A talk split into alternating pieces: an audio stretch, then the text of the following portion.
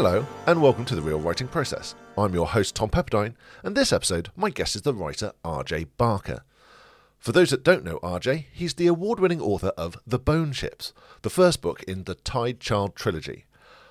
That has taken me so many takes to say the Tide Child trilogy, it just doesn't roll off the tongue for me.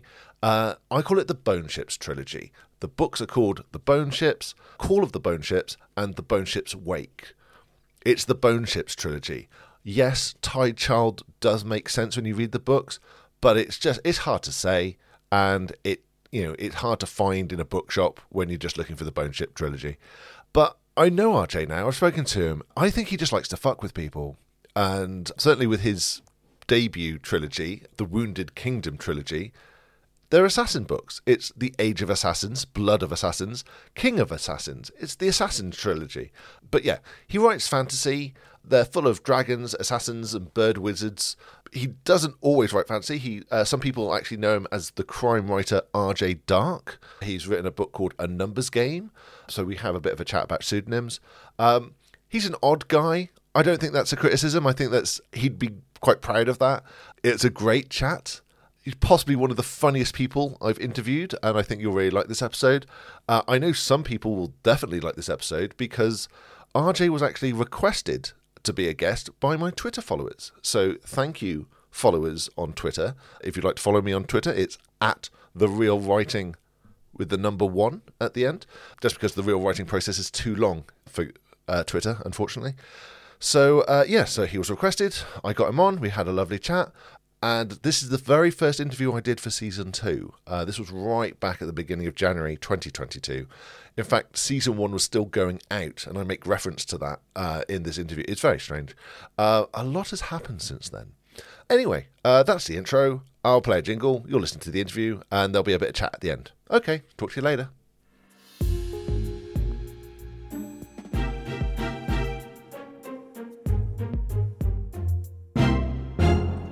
Hello, and today my guest, I'm very pleased to say, is the author RJ Barker. RJ, hello. Hello.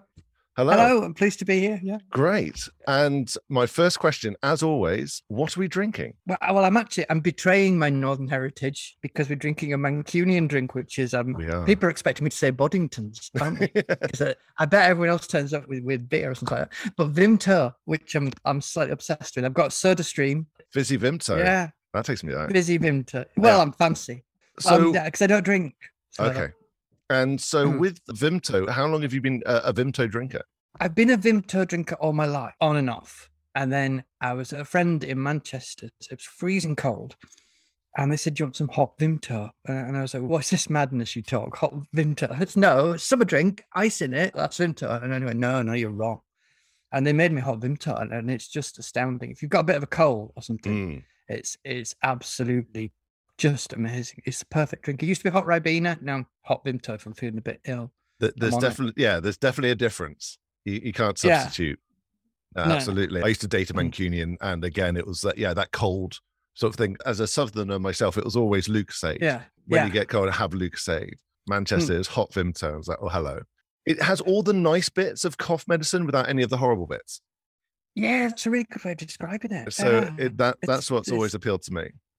Yeah. And, and, and it looks like it looks like wine as well because I don't drink for any sort of exciting, great story. It'd be good if I had a really good story about having problems with being a touched artist, but I don't. I, I got really ill and I stopped drinking because I was ill. Mm. Um, and I realized that I, I was drinking for confidence. I don't actually need it. I'm quite Mm. confident. And then I realized that I don't like hangovers. And when you don't drink, suddenly you don't think, oh God, what did I say last night? And that's all kind of gone. So now if I say something really stupid or awful, it's entirely my own fault. I can't blame anything. Yeah. So, and I've just never got back into the habit, but I do kind of miss having a glass of wine. I like it. yeah, I, I think Mm. there's definitely cultural aspects to, Mm. like you say, the tortured artist and the alcoholic writer. But I, I think Vimto is a, is a fine substitute. Is this, would you drink. Vimto through a writing session? Or is it more of a reward Oh, once you finish? No, no, no. I'd have a glass of Vimto. I, I might go crazy. I might have Coca Cola if I'm feeling particular, you know, Oh, Very fancy. spicy. Yeah. Yeah, but I'm trying to cut down on the amount of sugar because I've got a Crohn's disease, which Okay. means I can't eat basically anything healthy. I've got a doctor's note that says I have to live off sweets and, and like me because my Yeah. body can't process stuff properly. But I think I think at some point um, they're just going to turn up and go, "Look, RJ, you've got diabetes." But I can't abide sugar-free drinks. I can. No, Yeah, it- that- it's so noticeable now. I think with the sugar Mm. tax and they've brought in all the Mm. sugar-free things, that when you do get sugar, it's like, oh, here's a kick. and and uh, some people I don't think I think they can't taste the the sweetness, but I can. Yeah. It's like my, my my other half she can't tell the Okay. difference. She has to go, which of these is diet? When you only get drinks and you don't Oh, right.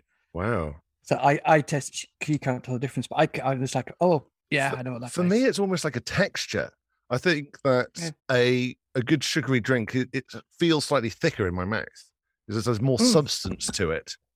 Yeah, It's, it's, like it's just better. We're children of the nineties. We know sugar is good for us, yes, despite despite science. Well, I'm not listening to that bit of science. no, exactly. Well, yeah, yeah. All We're still of them good alive. We're still alive, Yeah. so it must be fine.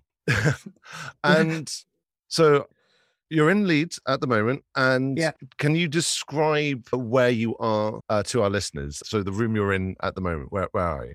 Yeah. Oh, you see, I'm not in the good room because I've been kicked out by my family because they're, they're it's Christmas. It's not. It's after Christmas. It's the third, second day of 2002. 22. It's 22. the third. It's the third. Yeah, I'm in our bedroom, which is a room in a 17th century mansion that was once owned by the family of Scott of the Antarctic. Oh, Um, that's my claim to them. It was their coach house, and it's usually my wife's office. Mhm. So there's all her stuff, and she's she's also very creative. She's arty. She's a designer, and her creative process is a lot more messier than mine. So, so it, it's not my. I couldn't work in is this area, but it works for her. Okay. But I've been kicked out of where I would work. Is our front room, which is massive and it's covered in dead animals everywhere. Very old ones. We don't we don't have them killed, especially for us. we are a, we're we're a home Recycled for things that yeah yeah we, we kind of we end up with a lot of taxidermy that has been in museums Oh, and wow. they don't have a place for it because it's a bit rubbish now and it's gone a bit manky and there's a writer called Jon Courtenay Grimwood Mm. it was absolutely brilliant and he put on his facebook that he had a leopard skin rug that was like a family heirloom and he said but it's it's got holes in it it's not very nice but i don't want to throw it out because he, he was raised with it Mm. uh, and there were just like a hundred people underneath saying you should give it to RJ. he, he'll take it, and, and he did. So he lives on the back of our, our sofa now, and, and he's he's got a nice. pirate hat and a patch. No, he's got a turban and a patch now. It Amazing. was a pirate hat. That's yeah, great. so So it's a bit of an order and chaos yin and yang with uh, your wife and yourself. well, I think my chaos is in my head. She's actually, if you say what have you got to do tomorrow, she can like reel off all the work. And she knows when it's due and, and when it's all coming, and she has diaries and stuff. Mm. But she has a lot of stuff. Yeah. If you say what have you got, when's your deadline? I'm like, oh, I don't know. Write a book. Um, and my chaos is in my head, but Yeah. I don't like stuff. So it's all just. I do have a notebook Yeah. that I have here, that, but I just doodle on it. I don't actually write Okay. anything useful, or I write notes for stuff that I'm going to do and then forget them, and that's that seems to be part of my process. Because it's ring bound for our listeners. It's a ring bound notebook. Yeah. Is it useful to have terrible pages that you can just rip out? No, no, I, I always throw things away, and I don't keep stuff. But um, this is a bit of a cheat because it's not actually what it looks like. It's me trying to micromanage my wife. Um, it's a rock a Rocketbook. Okay. Is, it feels like paper, and you use special pens, and, and you can make your notes and then just wipe them off. But um, you take a picture with your phone, it uploads it to a thing. So I kind Ah. of got it as a as a, a, present from wife to say maybe this might work for you because you can take all your notes and, and Oh, okay. like, and now, now here, here. I want bits of paper that I can throw all around the room and say, Yeah. "Oh, okay, so it's come to me now. But I, I just use whatever is there when I'm writing Yeah. stuff down. I have like notebooks and then they go in the bin because I never look back. So it's not. No. It's about churning through the stuff in my head rather than going back and referencing stuff. I'm not a Yeah. referencey person. You don't have a special pen and a special book for each project or anything like that. No, I don't have, even have a special place. I can write more or less. eh, Once I'm in the zone, it doesn't matter Yeah. where I am because I'm I'm in the story and that's all Yeah. that matters. And I'm off. So as long as I've a computer with a good Okay. keyboard. Okay. So do you have a, a desktop computer or do you have a laptop that you can just take wherever? I have two laptops. Okay. I have this, the one we're on now, which is Mm-hmm. a Microsoft Surface laptop, which I, I love a lot. Its keyboard's really nice and it just works. Works really well with Word because it's made by Microsoft, so Yep. it should do. Um, and then I have a, a Microsoft Surface Go, which is like a tablet with an attachable keyboard. I've seen those. Yeah. Uh, Yeah, and I take that with me places, telling myself that I'm going to write on the train, but I never do. it just goes in my computer bag, and it was lot of money that, I'd never use. But I'm telling you that just between you and me. Yeah. But, But it um, looks good. yeah. It looks like, you know, you does. could. yeah, yeah, I bet- could. It's And I- better to have it and not need it than Yeah. need it and not have it. yeah, it's it's actually what I use for a lot of edits Okay. and co- copy edits because it it changes. I use it as a tablet, and it changes the way you look at the Hmm. text. Because it used to be that publishers would send you it printed out, but they don't do that anymore. With COVID, has provided a convenient excuse for them not to. So I use tablet, or I use I used to use my Kindle, but Mm. it's killed Kindle for me now. I can't read anything off it because it puts my head into that. Oh, I'm criticizing this. I'm looking for the things that are wrong with it. Oh, right. Yeah. Uh, yeah, and it Yeah. just means I can't enjoy anything I read on it because I'm just You've got that But even- association. It's work. yeah, It's not pleasure. yeah, yeah. Even the authors I really love. If I Mm. start on Kindle now, I just grind to a halt. Oh, It has to be actual books, Yeah. which I feel quite cheated actually. Yeah. But my son's my son has stolen my Kindle anyway. It's just Okay. like, well, I love this. If you're Yeah. not using it, um, because he reads an awful lot, so and he Yeah. won't throw his books out, so that the house Yeah. is just all full of his books. Well, that, I'll have a yeah, preview. I'm the same. It's just I've tried sort of reading on the Kindle, but there's just something of the tactile nature. I think it's it's the reading equivalent of a sugary drink. It's just you Yeah. have it and you know how far you've gotten to the end because you can feel it between your thumb and forefinger. I like to fold pages. I know some yeah. people don't, but I, I like to fold pages because then if I reread that book, I'll be able to see where I stopped. Mm. And I really like that. These are my footprints in this book that I can see where I've been. Yeah. I'm not a things person. I'm not attached to a book as a physical object. I'm, I'm Mm. attached to what's in it. There's a few that uh, are special books to me, but most of them, they're, they're just a machine for getting Yeah. the story into my head. Yeah. I, I don't get precious Mm. over the individual editions of books. Mm, because I know some people would react in horror at folding a page or breaking a spine or stuff like that. mm. I like a well worn book. It shows how much I Mm. loved it and have read it. And if I wear it to the point it's unreadable, then I buy another copy. And there's a joy Mm. in knowing that I've worn out a book that I need a new one. So yeah, I so don't get precious over books. There is weird ones though. Like I love Patrick O'Brian. Mm, and some of the books of his I have are falling apart, but I have to replace them with the same ones because the covers are really beautiful drawings, Yeah. paintings of ships. And for me, that's an art object, slightly different. Mm. They're really, I like ships. There's a beauty to a sailing ship Yeah. that I just really enjoy. So are you quite attached to the cover art of your own books? Is that a long process or is that something that the publishers just go, you're having this? Yeah, they just go, You're having this. And you go, Oh, okay. And and I did have quite a bit of trouble when my first books came because they were not how I imagined my Mm. covers. And my agent eventually just said to me, Look, these are the covers are not for you. They're a vehicle to sell your book. They're to make people pick it up. Yeah. That's all they're for. They're not for you to enjoy it. And I was like, all right, okay then. And I can disassociate myself to a degree. But yeah, I think if I was in charge, they'd be very different. I, I, I like art. So Yeah. I think that I, don't think anyone will buy them. I think people say, what, what, what on earth is that book about? I'm not touching. Because you don't realize until you within it Mm. how much it's coded.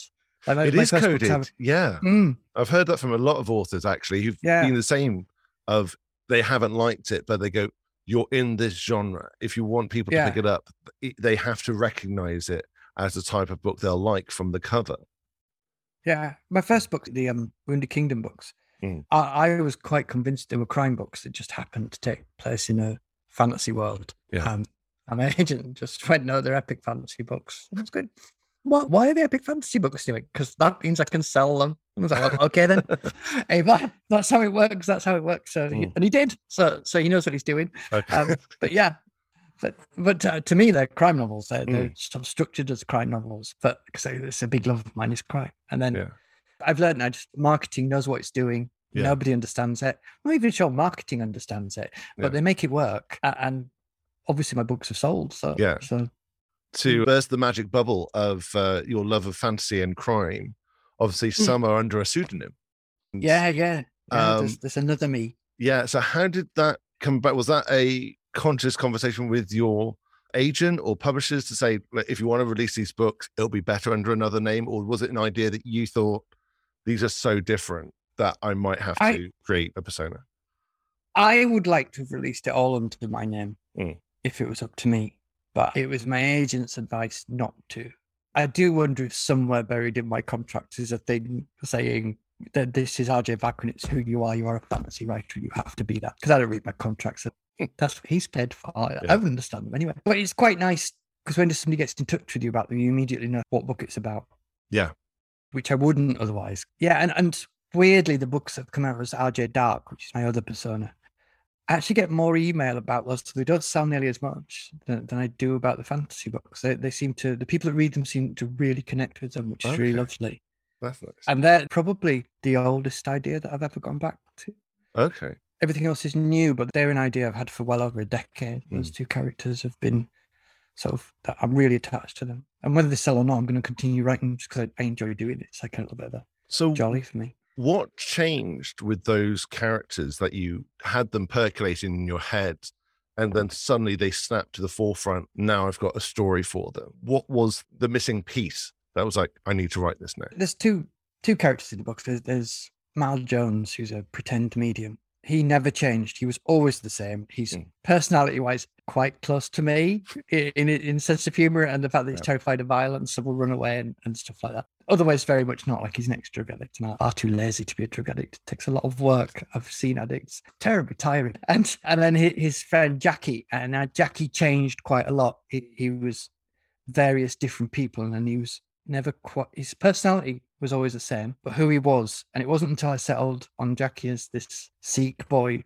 raised by a white family on a predominantly white council estate who doesn't belong anywhere, and that kind of crystallized in these two outsiders and why they would be together and why they're such good friends. But I, I'd always been trying to tell the story of what brought them together.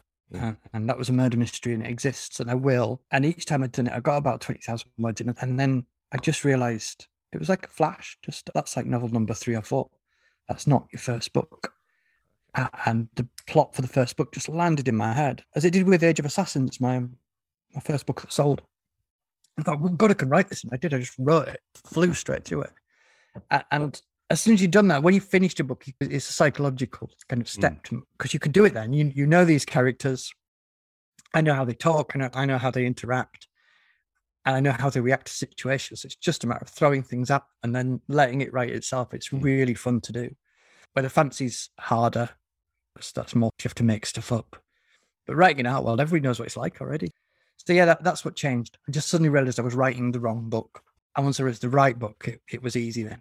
okay so uh, uh, are you planning a prequel book then for book three is it something that No, books one, two, and three are written. They're in the editing process. Probably book four or five will be that, but it's not a prequel. It's about how their past comes back to bite. How, how things that were that have never been discussed or overlooked can suddenly reappear much later in your life and cause problems. And it revolves around something that they thought was not a mystery, and it turns out it is, or or is it? And and I like I like stuff like that, and it pushes their friendship pushes them into an adversarial position Yeah. against each other.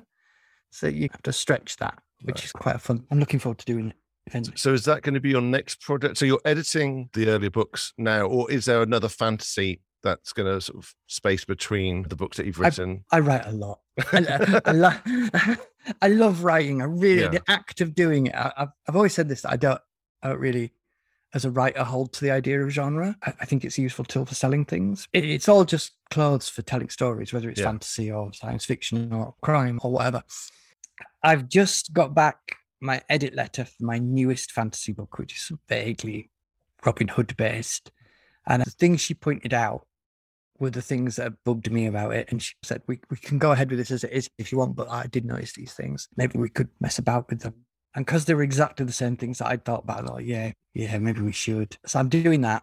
That's the thing I should be doing. That's my like proper job. I'm going through that. I've got a, got an edit to do, so that's probably about a month, month and a half. And then I've got a copy edit to do for the second Mal and Jackie book. That's not as hard. That's just gonna put up with this. Yeah, yeah, you, you can take that comma out. I use far too many commas. Um, and then um, I wrote like a cozy crime book. Mhm. Uh, my agent sent me edits for that, so I've got that to go through. But that's a speculative project. okay So that that's when I can fit it in. I've, I'll come back and do that. I'll give myself a month, and then I've got the second in my new fantasy trilogy to write. Sounds like an awful lot when I do it like this. and then I, I said to myself, I'm taking Christmas and New Year off. I'm not writing. I'm not doing any of these things I'm meant to be doing. I'm not doing anything. So I started a new book uh, and I'm like 17,000 words into that now that I'm quite excited about. That's like a thriller. But I was just laying in bed and I thought, could you do Jack Reacher in England without guns? Could you do something like, like that? No, you couldn't. And then I woke up in the morning and thought, oh, no, you can. I, I can see how that could work. Amazing. So I just started that and I'm quite pleased. that. I don't, you never know if it'll be anything. But that, yeah, so that's what I'm doing. I'm just writing all the time. That's, so you don't sort of do one project beginning to end, start new project beginning to end. There's mm-hmm. various projects on, and you kind of spinning the plates and multitasking. I, I think in a way I, I do. I'll just write the fantasy novel, and then I finish the fantasy novel, and then I moved on to the next thing while I went with my editor to look at, and then I do the next thing. And then when I'm editing the fantasy novel, I'll probably edit the fantasy novel in the morning, and then hmm. If I'm still excited about this new project, write a bit of that in the evenings, do like a couple of thousand words because they're very different voices. So I do tend to be stuck doing one thing mostly. Mm. And then I just line them up and go to because I write quite quickly. Yeah. I tend to blast through it. So yeah, I'm not actually spinning plates as much. I have all my plates lined up Okay. and I'm moving them on as quickly as possible. And when you said you edit in the morning, write in the evening, do you find that you're more like mm. analytical in the mornings and you know more creative in the evenings, or is it just as you said, they're different voices, and it's one voice tends to benefit the morning, or one tends to benefit the evening? It's more that the edit has to be done because Yeah. I'm, being, I'm being paid for that. Yeah. so, so I have to do that. So I'll yeah. do that. Yeah, I'll do that, do that in the morning. And then if I still feel like it later on, I've got things that, that are going to, then I'll, I'll write right in the afternoon or the evening. But it doesn't matter if I don't. So I could be Yeah. tired. So I do get tired quite Yeah. quickly. But actual writing is the easiest part of it for me. It's Yeah. just, it's like playing. It's like doing a video game or something like Yeah. that. It's not, it's not actual work. I'm not sat there working stuff out. I'm just playing. I don't plan anything. I have a couple of ideas I want to touch on as I go through.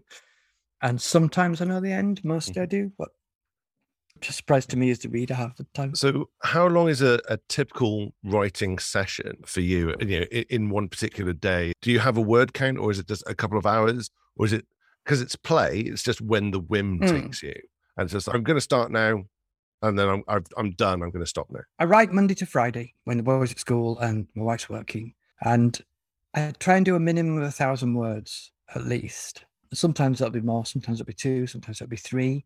And usually that's about two or three hours at most. And then then I'll play video games quite a lot of the time, which- is important research, as Yep. everybody knows. If I'm editing, I tend to edit for four or five hours a day because in my head I just think of it as reading. I'm just kind of thinking, oh, does that does that read how I want it to read and just moving stuff about? It's a bit, even though writing is fun, I think it's more intensive on, on my brain than editing is. Editing is putting things in the right place so Yeah. the sentences feel like they're the right shape and so that the questions my editor has are answered. Though I never know if I am actually answering them. And I'm just, I just thought, well, I hope this is what she means. but it, it's a different kind of head. It's not as tiring. Hmm. And now you've made me think about it because I don't, I'm not a thinking about things person. Um, I'm not sure I could write and then edit. I think I might be exhausted. I also think because you said it was like play and like a Mm. computer game or reading, Mm, it's the release after a very analytical sort of time where you're being very critical of things that you've done Yeah. before. And then you can just, well, I'm just going to make some stuff up and have fun. Uh, Yeah. so, so it makes sense to do it that way. Absolutely. And when you finish a writing session, because again, I've like spoken to many authors and they, everyone's different. Do Mm. you like to have a stopping off point of, okay, I'm writing a scene or a selection of scenes, and then there's a a pause, a, a stopping point, or do you like to leave it mid sentence, mid scene, so that when you come back the next day, you, it's easier to pick up where you left off because it's in the middle of the action. No, I like to finish at a place. Mm. Usually it tends to work out. I finish at the end of a chapter or, or, or the end of a scene within a chapter, but it's Yeah. usually the end of a chapter. I usually write a chapter. But what I, I'll do is, as things occur to me, I, I put them as notes at the bottom of mm-hmm. the chapter. Okay. So when I finish the chapter, I copy and paste those into a new document and save that document, which I've learned is the thing you have to do then not the next day when you're halfway through it and your computer goes off and you lose it all. So I, I do that. So if I'm on chapter 11, I'll paste my thoughts that I've had. They might not be for chapter 12, they might be for like chapter 50 or whatever. And that's carried forward throughout the whole book. Mm. So as I, as I, things occur to me, I don't use all of it, but I set up the next chapter for the next morning and I come and I say, right, I've got a blank page, but I've got some ideas, I can go at it. So that's, that's the way I do it. I don't find starting hard. It's always exciting to start writing. It's just, Yeah. oh, what, what we're doing. Where's this going to go? because you said you're not someone who really create an outline beforehand. You know your end point and Mm. you know the, the Mm. fun and the enjoyment's creating it. But you also said earlier, and there's something I wanted to pick up on that fantasy can be harder than crime fiction because you're actually creating a world and possibly Yeah. languages and things like that. What is the hardest part of starting something new? Is it creating a a, a three dimensional character? Is it the world building? Is it just coming up with a, a fitting name? And which bit do you find the easiest out of those sort of things? I don't really think of world building and characters and all these things are separate. I think they're very much the same thing. I, I'll usually have a few ideas. Like when I started the Bone Ships, I had this idea of a world without wood Mm. and, and big ships. Uh, and I had the idea of a matriarchy when I started.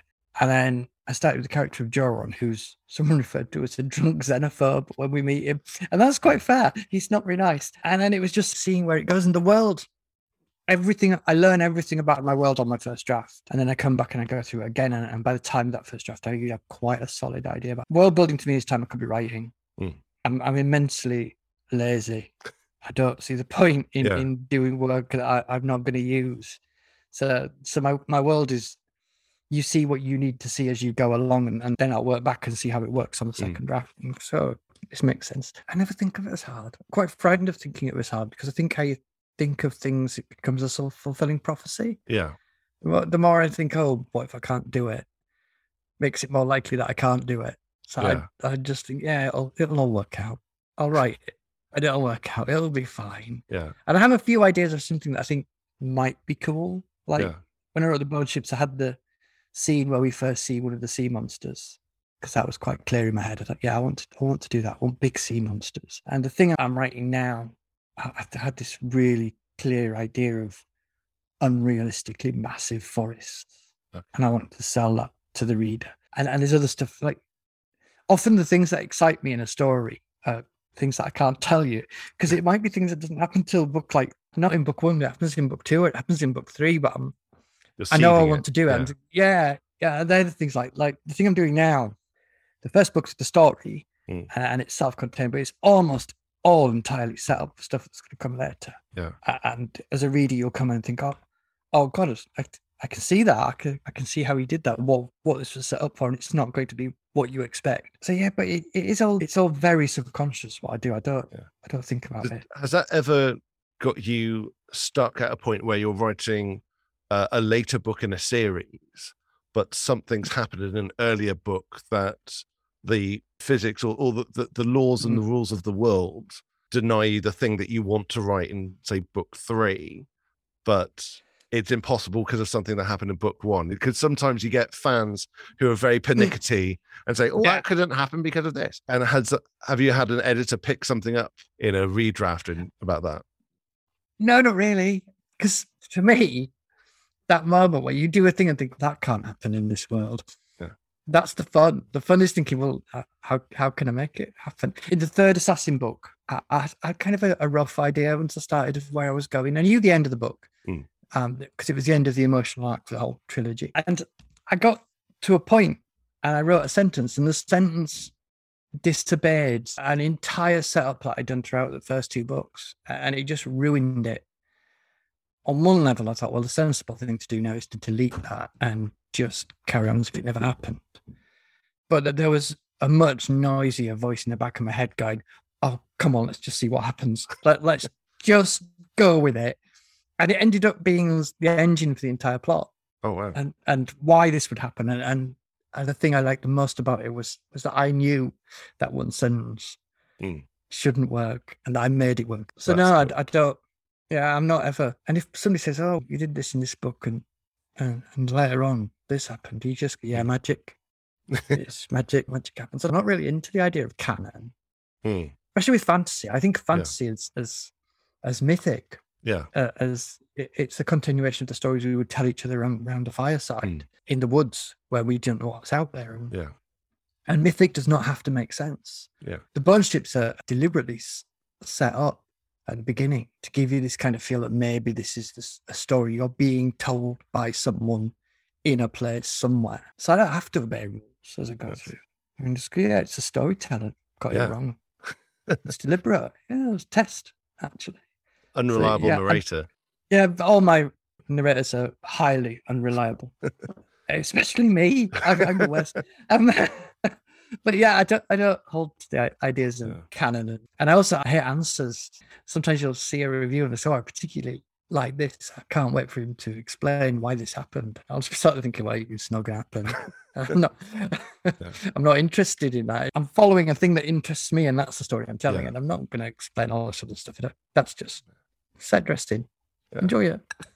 So, so you don't get tied to researching things then for accuracy. No, no. I'm I'm quite lucky that I have quite a broad knowledge base to start off with, and that's quite fun. But I know my own personality, and I'm quite fascinated by stuff. I love history. I tried writing a book set in Napoleonic Wars, and all I did was read about Napoleonic Wars for three months. I didn't take notes. I just read Yeah. stuff about Napoleon. And I honestly, right, I can't do that. It's not how my mind works. So with the bone ships, my dad was a sailor. So I knew a reason about ships. I've got loads of naval fiction and books on the Navy that, that I liked at that time. And I thought I'm going to use those and just try and create the feel of the Mm. sea. That's what I'm interested in. I'm not interested in actually being technically right. There are other writers that can do that for you if that's what if that's Yeah. your thing. And, and I- I'm a great believer that have a little bit of stuff that people can go, that's right. Then you'll sell it. You can sell it on that. There was a reviewer, quite rightly in the review, pointed out that said, look, big ships of the line have a massive supply train that goes right back. And, and they do it in our history in England.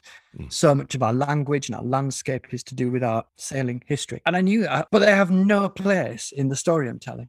It's just not about that. It, it's so I, I could have gone out and, and done not even research, just putting the knowledge that I have about that in these books. Mm. I've bored 90% of my readers silly with this stuff that's personally fascinating to me, but not them. Mm. So I think research is often overrated and then wing the rest of it. Yeah, I think we're we're all Mm. vessels born out of our experiences and our influences and things that inspire us. Mm. And I think you know there's definitely a, a strong argument in creative writing and speculative fiction that you just distill what you've learnt and what you've read Mm. and what inspires you uh, to create. Because everything we write is a remix of everything that's gone Yeah, before. Yeah, it's, I- I think my aim is to create something believable, not to Mm. make something real. Yeah. And they're very different. I'm not interested in realism. I'm interested in selling you something that you can buy into. And for anything you write, there is a degree of people who will know a lot about something. Yeah. Like sword fighting is, I, I know enough about sword fighting to get away with it for Mm. most people. But I have friends who really know about sword fighting, and my sword fight style just be like, "Oh, piss off, RJ! You can't, you can't do that." But that's because they know, and that's their thing, and you Mm. can't write for them. Yeah. You can't write for those people. Well, you can, but I'm not interested in it because it annoys them. It's funny, especially if they're friends of mine. It's even funny. but you, you're kind of you're writing to sell it to as many people as possible, not selling a physically take your money away, selling Yeah. a buy into my world, buy Yeah. into this, and and, and that's my joy. Yeah. Because God knows if, if you know about sailing ships, don't if it's your thing, don't read about ship. I've got, I've got a friend who's a, a scuba diver and a sailor, and I sent it to him, and he sent me back the best bit of criticism I've ever had. Hmm. And he just said, "RJ, this is clearly the best thing you've written yet. Beautiful, engrossing world, and I loved it, but you know fuck all about boats." and, and I loved that. I just said, "Yeah, yeah, yeah, that's right." But it, it sold it to him. He said, Hmm. "I know it's wrong, but I'm in it." Yeah. There. And I, I think it's compelling characters and the adventures that they go on. Hmm. And you will follow a compelling character anywhere Yeah. in you know, any world that, that doesn't make sense. Alice in Mm. Wonderland, for example. But it's making well, she's not a compelling character. Actually, she's very reactive. That's a terrible example. But but having The yeah, world is the character in, in Yes. Alice in Wonderland. Yes. It doesn't have to follow the rules. It's brilliant. Yeah, if you make it compelling enough, then people will have that intrigue and will, will forgive a lot because they want the answers to the questions that you're posing. Do you find then that when you've got an end in mind and stuff like that, that you're asking yourself questions that you want to answer? Is that sort of more your approach to plotting, or is it just a ripping yarn? And it's just this is a really cool plot that I'd like to see panned out. I, don't even think it's that conscious with me. I think I just start and, and then I write a book. Uh, and then at the end, I find out what it's about. Yeah. like, oh, oh, I was- writing about that. Okay. And there are a couple of things that that I try and keep in mind. I've got a friend who, who's a screenwriter, Mm.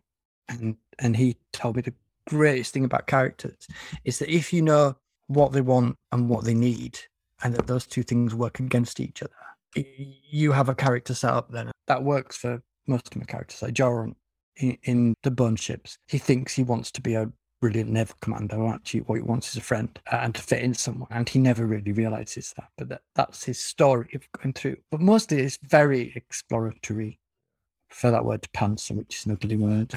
Yes. It's just, it's just not nice. Exploratory, that's a good word. Yes. Well, actually, it's the. This will make sense for any of our listeners now because that's far in the future. Mm. But the episode that just was released yesterday, the author described himself as a pantser, and I was just like, you need to explain that to the audience because that's a, that's a very Yeah. much an an in industry term. Yeah, Um, Yeah. It's writing by the seat of your pants. But yes, Yeah. it's it is. I don't like it either, which is like you're describing it. No. You're you're explaining what you've just said. Um, yeah.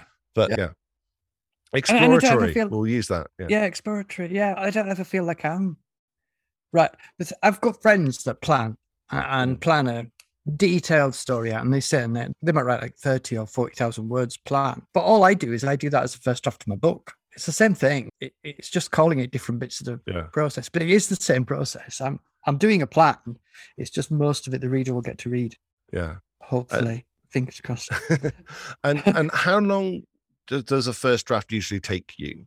Would you say?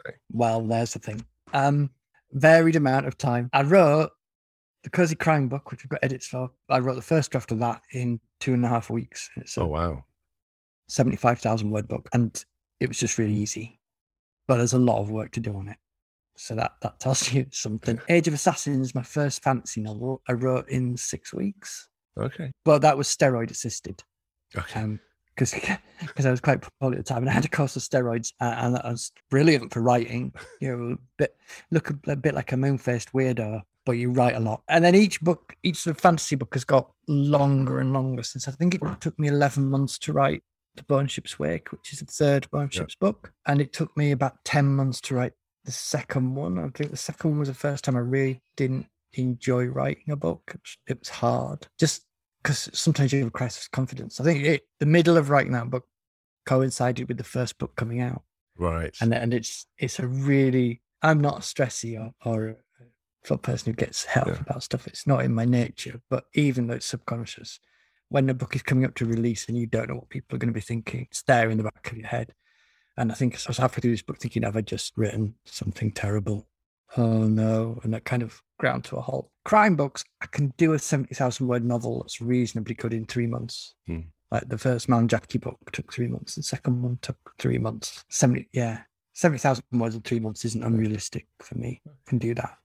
I don't have to do a real job though. I think that's important that people understand that. This is all I do. And, and I think one of the most useful, because people always after advice. I'm not really into advice because I think we're all very unique people that need to find Yeah. their own. But, but something I do that I think is useful for me is I give myself permission to be rubbish. hmm I just write, I'm going to write a book and it's going to be awful. Yeah. And, that, and that's fine because once you've finished it, you can make it good. It's Yeah. much easier to make something awful good than it is to write something really good off the bat. The work's in the edits for me. So Mm. write a book reasonably quickly, and edit better. Yeah. And edit, edit good. and um, how how long's do the edits vary as well? Have they taken longer as you've written more books, or are they getting shorter as you get longer first drafts?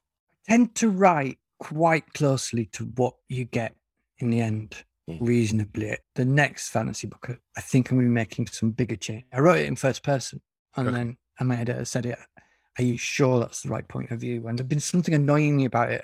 I don't know what it was. I just uh, and as soon as she said that, I just thought, yeah, you're right. That's what I missed. It's it's not a first person book. Oh, I write right. first person when I'm tired. Yeah, if I'm Yeah. tired and I'm writing, uh, then what I'm writing will slip into first person as I go Mm. through. And I just thought, yeah, because it's not work for me. It's easy. Mm. It, it's the easiest form for me. It, it flows out when I'm doing first person. And I thought, yeah, I was slacking Okay. this book, slacking and writing it in first person. And by changing it to third, it allows me to do a lot of stuff that I thought about and didn't do. So this edit will take longer because I'm doing that.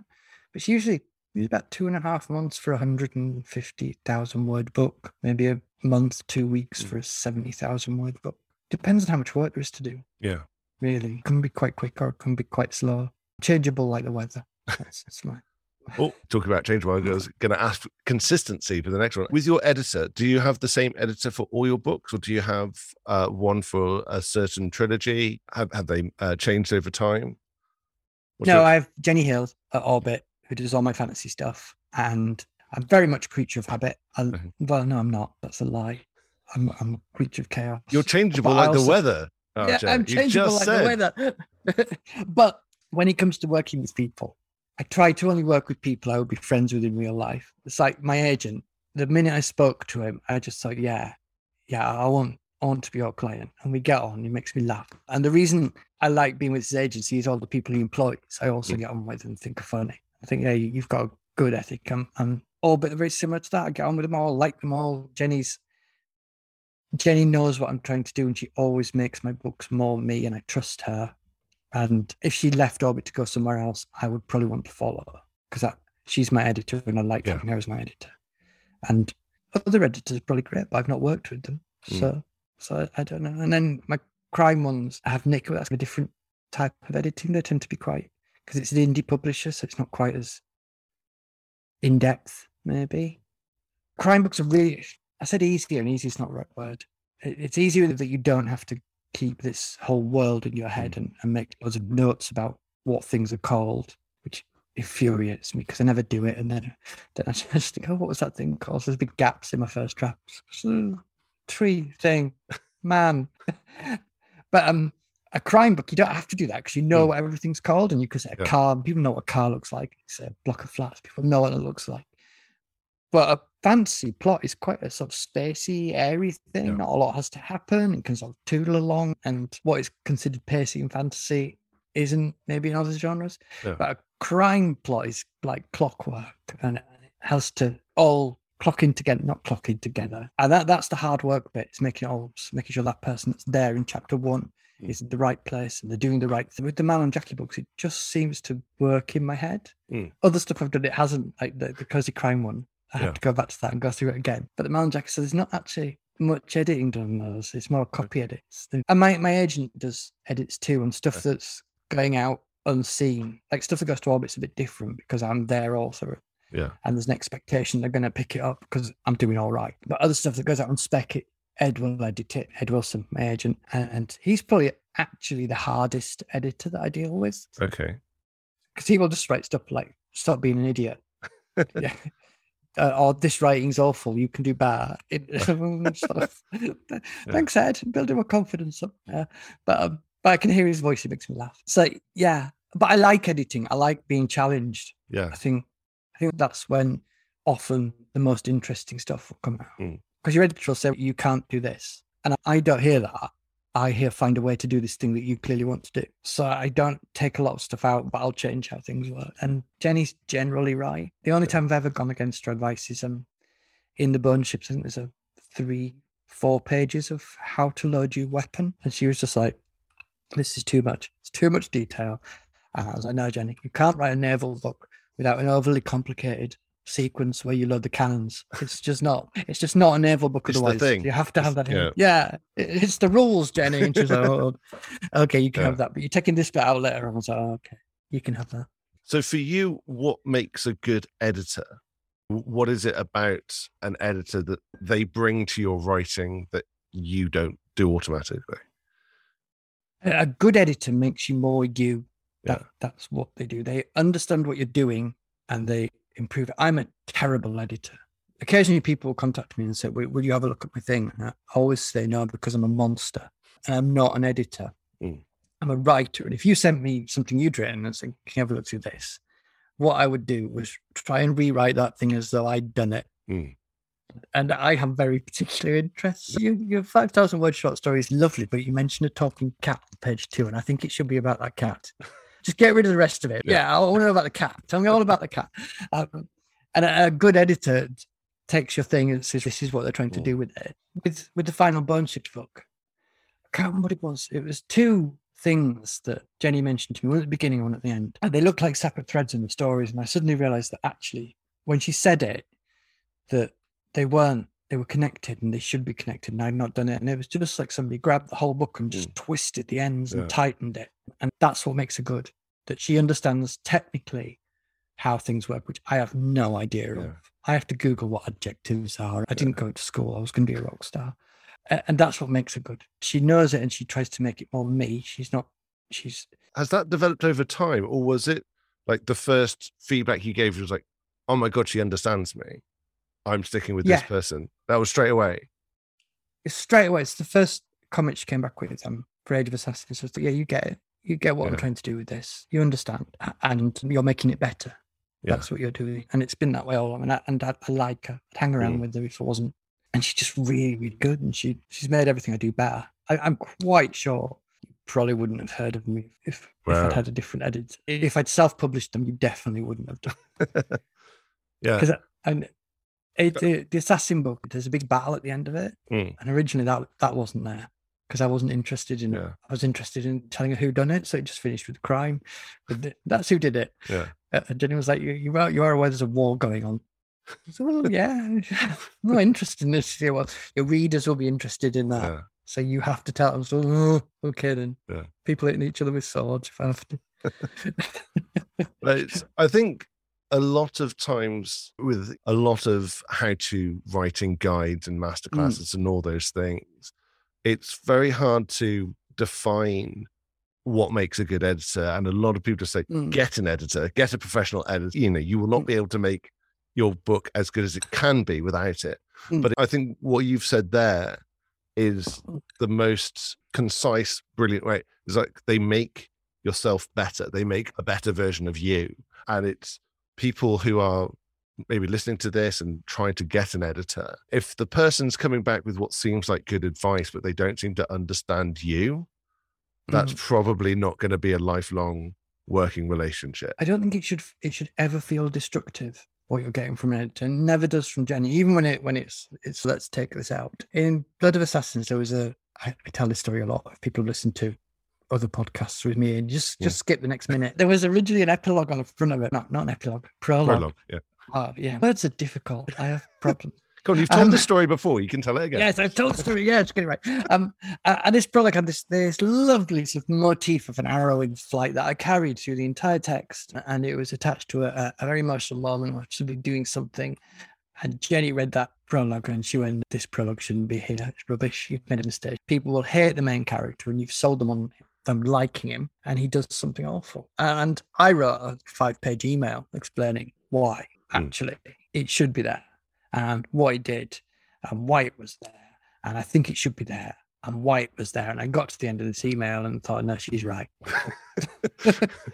yeah, yeah. All my reasons Yeah. are wrong. Uh, and it, it adds nothing and it does Yeah. make us like you. Okay. So that went gone. And, and, and that, that's what I like about. She's not frightened of telling me when I'm completely wrong. She will say, this is bad. Take it out. Mm, Okay. So it sounds like you've got like a really strong team uh, with you, with Mm. Jenny and uh, with Ed, your agent. Do you Mm. have any beta readers before it gets to them? Because I know some authors have either peers or just your Mm. close friends that they have uh, for initial feedback, or is that just straight to Jenny? I do have beta readers that read most of my stuff. They don't always read it before Jenny, just because sometimes I don't finish it until the day it's meant to go to Jenny. Um, a lot of us do that. But I have three, and they've read my stuff for a long time, since before it was published. A- And I like that because they know me, I know what they think, and I know how they think. And, I know, and a lot of the stuff they say, I just ignore. They know that. don't care because I know what fascinates them and that they're very particular readers. And I like that. They, they pick me up on stuff. And one of them, my friend Matt, I would go and play badminton with him and he would let me talk stories at him, which is brilliant. And, and while we're playing, I'd just sort of come to the net and go, and then what happens is, and I'd talk and he'd sort of talk back to me. And, and I think that was a really good way of me working out stories. In fact, in the bone ships, there's a creature called a gullaime, which is like a, an avian wizard that can control hmm. the wind. Very useful for sailing ships. And that's entirely Matt, because I'd been explaining to him how this was a world where there are only birds, there's not mammals. Yeah. And there's also these wizards that can control the wind. And we were coming out of badminton. He said, I love the idea of the bird wizards that control the wind. And I was like, no, Matt, that is not what I said. Birds and wizards that control the wind. But by the time I got home, I had this amazing idea for the, Yes. these bird wizards. Yeah. And when I told him about him, he really liked it. So that's where they came from. And that's why the- um, third book's dedicated to him. Oh, amazing. Because yeah, because he, he gave me that idea. And, and it's, it's like- having people to bounce stuff off is Mm. really useful. Writers groups are really Yeah. useful. And I'm not sold on the use of going to a learning to write thing Mm. as in and of itself. Yeah. But the fact that you go to them and you meet other people doing the same thing, I think that's immensely useful. I think being around people who do it is actually more useful than going and listening to someone telling you how to do it, which I'm never sure you get that much out. I know when I started, I don't think they were really very helpful at all 'cause I did hmm. a couple just before it got published, and they were quite helpful just in letting me hear somebody talk about how they write and being able to think, yeah, I'm doing that, but I'm doing it this way. Yeah. And that I think when you start off, it's really about trying lots of different ways, to Yeah. see which works for you.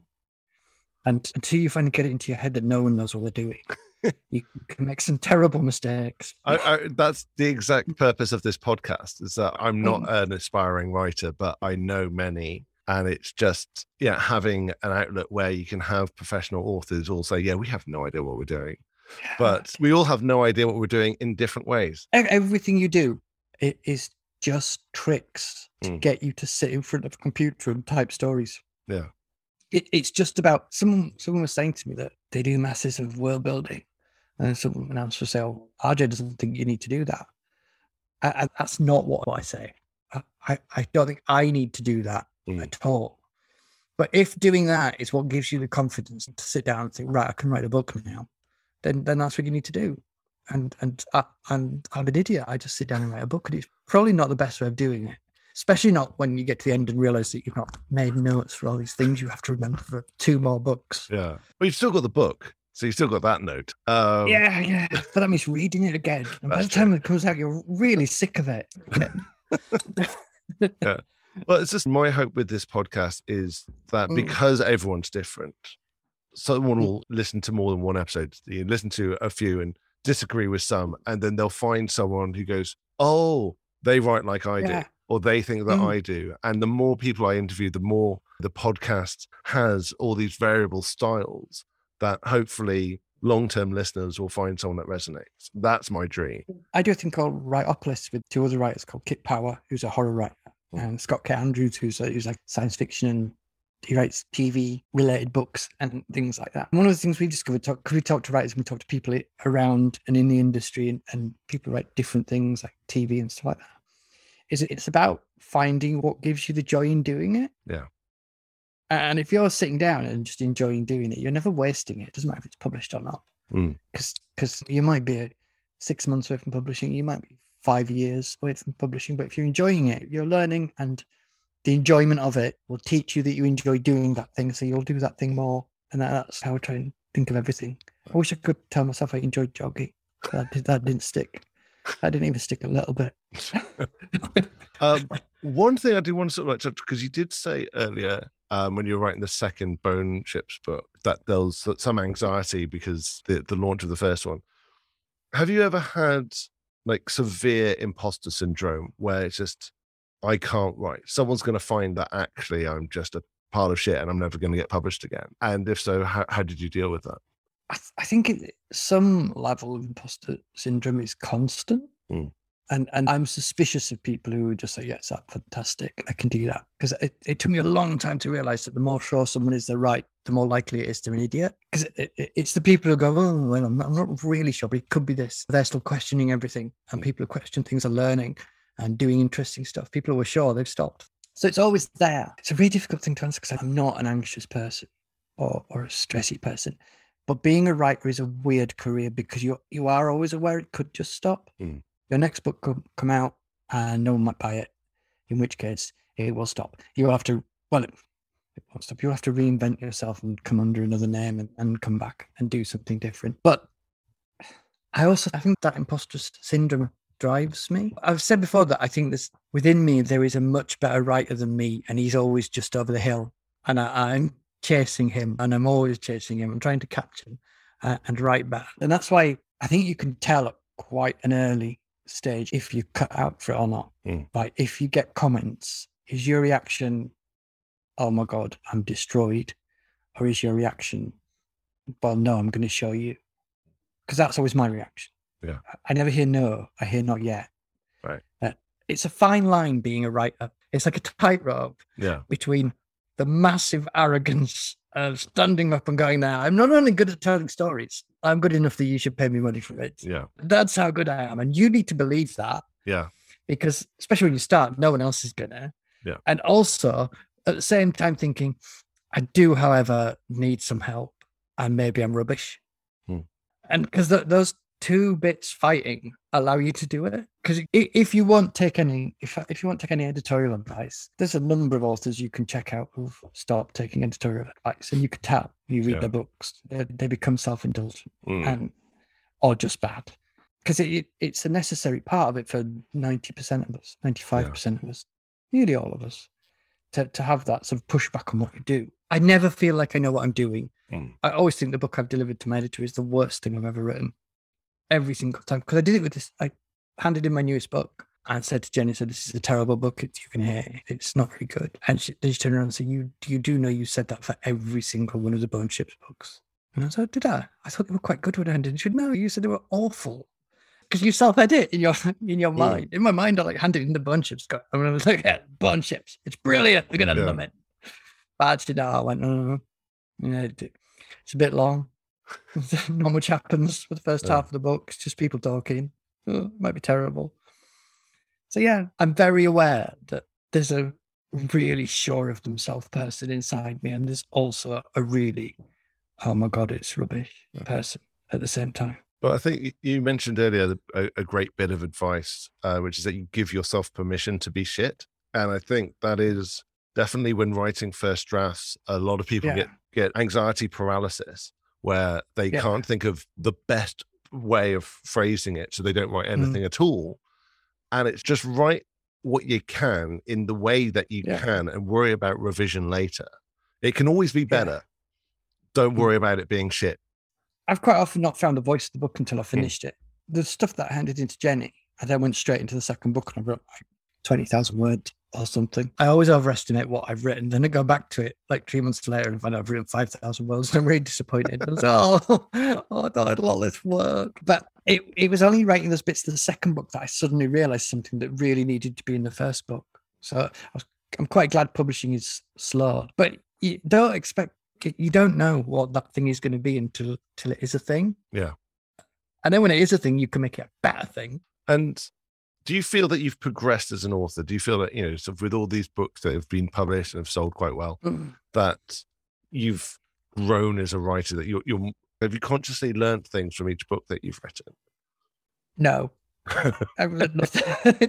That's not what you're expecting, was it? I can No. tell from your face. No, you were not expecting that. No, I've not learned anything um, consciously. I've undoubtedly learned a lot unconsciously. And, and the reviews are getting better. Mm. The sort of critical reviews are getting better for each, each book as they go along. So I'm doing stuff, but I am I, I never think about the process.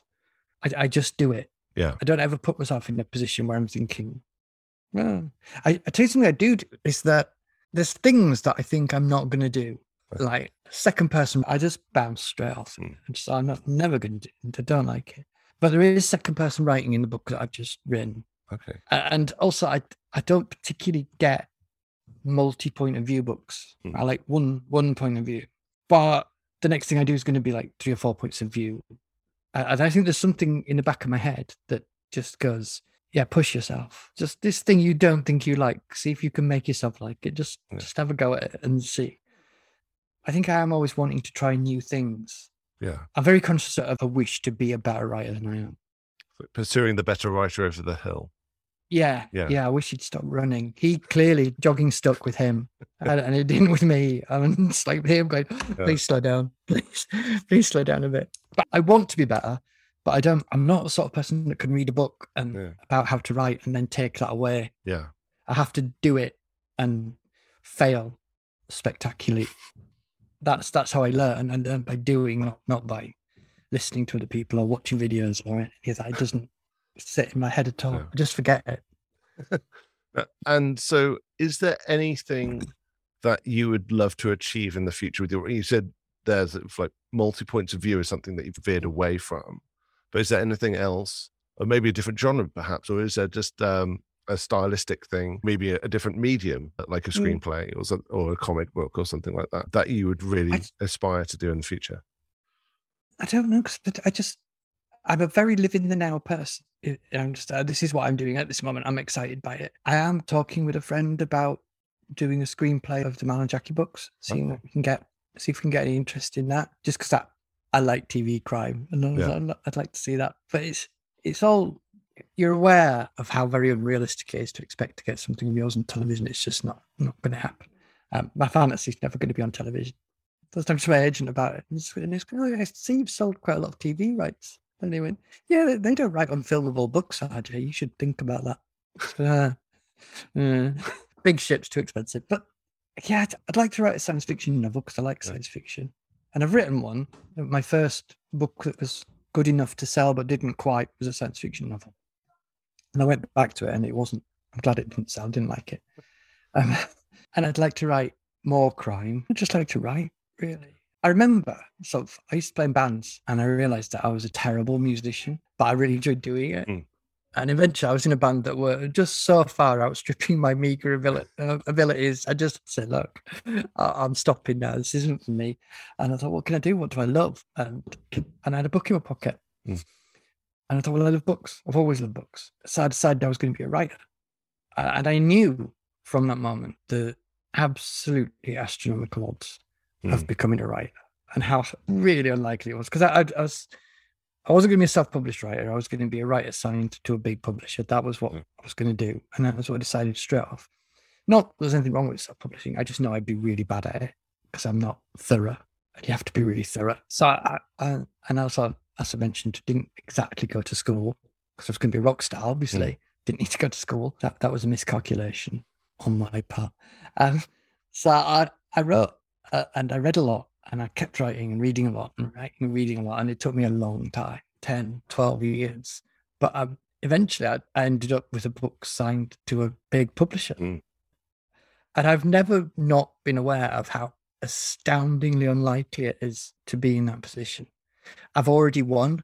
There isn't a place for me to go that makes it better than it already is because the guy who barely went to school Yeah. is somehow a published writer Award winning published writer. Yeah. award-winning published writer, and they call the bunch literary fantasy. Yeah. Yes, yes, I'm, I'm literature, don't you know?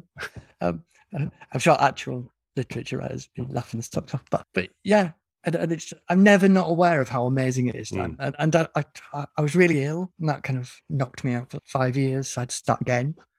So it's just everything is just honey. When the first book came out, it just it changed my life entirely, Uh, and I just said to my wife, it doesn't matter if this is the only book I ever publish. It happened, uh, Yeah. and we, we just had the most amazing year of our life. But it just it's continuing, uh, Yeah. and I'm amazed. That's great. And my life is full of joy. Just that's all it is. Well- Chloe, we've gone all, all lovey dovey, haven't we? We, uh, well. I was just going to say Yeah. that is a wonderful place to wrap it up of just live in the moment, allow yourself to be shit, Mm. surround yourself with good people, and it can always be better. And uh, chase your future self over Chase- the hill. yeah, dude, um, uh, yeah, And Vimto. Um, And we've, we, we've covered it all. Yeah, we have. Yeah. RJ, it's been an absolute pleasure. Uh, thank you very been a much for being my guest today. Yeah, Yeah. it's been lovely. Thanks, Tom.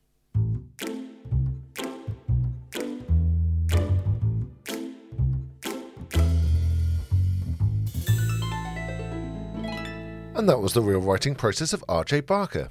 He's a lovely man, and you should read more of his books. You can tell he's quite proud of the Bone Ships, but you should pick up a copy of A Numbers Game under his pen name RJ Dark. It's a solid thriller, and the sequel is now available for Kindle download. I appreciate not everyone likes Amazon, but if you have Kindle Unlimited, you can get both Mal and Jackie books for free, so deal with that information however you see fit. And uh, if you want more of his general random musings, he's very active on Twitter and produces some good stuff, so worth a f- follow. Uh, I'm not going to try and pronounce his Twitter handle, though. It doesn't have enough vowels. I'm sure it's an in joke reference or something. Uh, it will be in the show notes, however. Also, in the show notes is a link to my Ko-fi page. If you'd like to support the show by paying £1 or more, that would be lovely. There's a bunch of extra bonus content coming very, very soon, and you get episodes like this one nice and early. And uh, that's it. Next week's guest is a pretty big one, so keep an eye out for that. Uh, so until then, thanks for listening, and may you always keep writing until the world ends.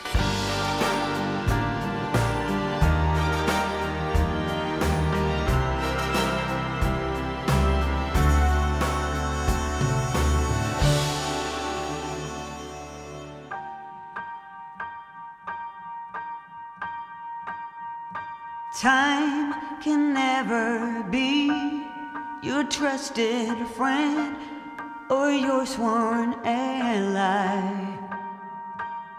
No, it's the harshest mistress of all.